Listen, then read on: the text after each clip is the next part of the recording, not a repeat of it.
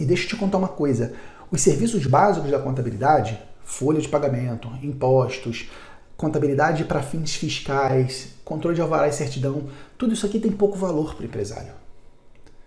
Os empresários não veem muito valor nesse serviço de conformidade. O brasileiro não é um povo muito disciplinado, ele não é um povo muito ligado a, a andar na linha. Pelo contrário, né? nosso povo é até marcado pelo jeitinho.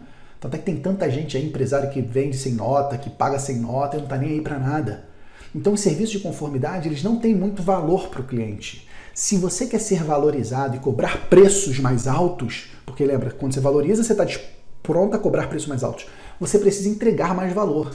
E por isso a importância da contabilidade consultiva. O que é contabilidade consultiva? Aquela filosofia, aquela ação dos contadores de atuarem como consultores.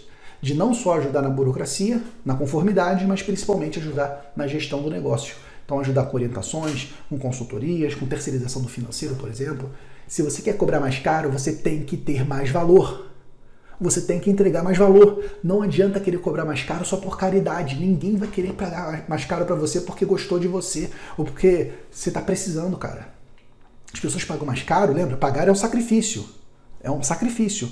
As pessoas só têm um sacrifício maior quando elas veem um ganho maior. Então você tem que ser capaz de proporcionar esse ganho para os seus clientes. Tá bom?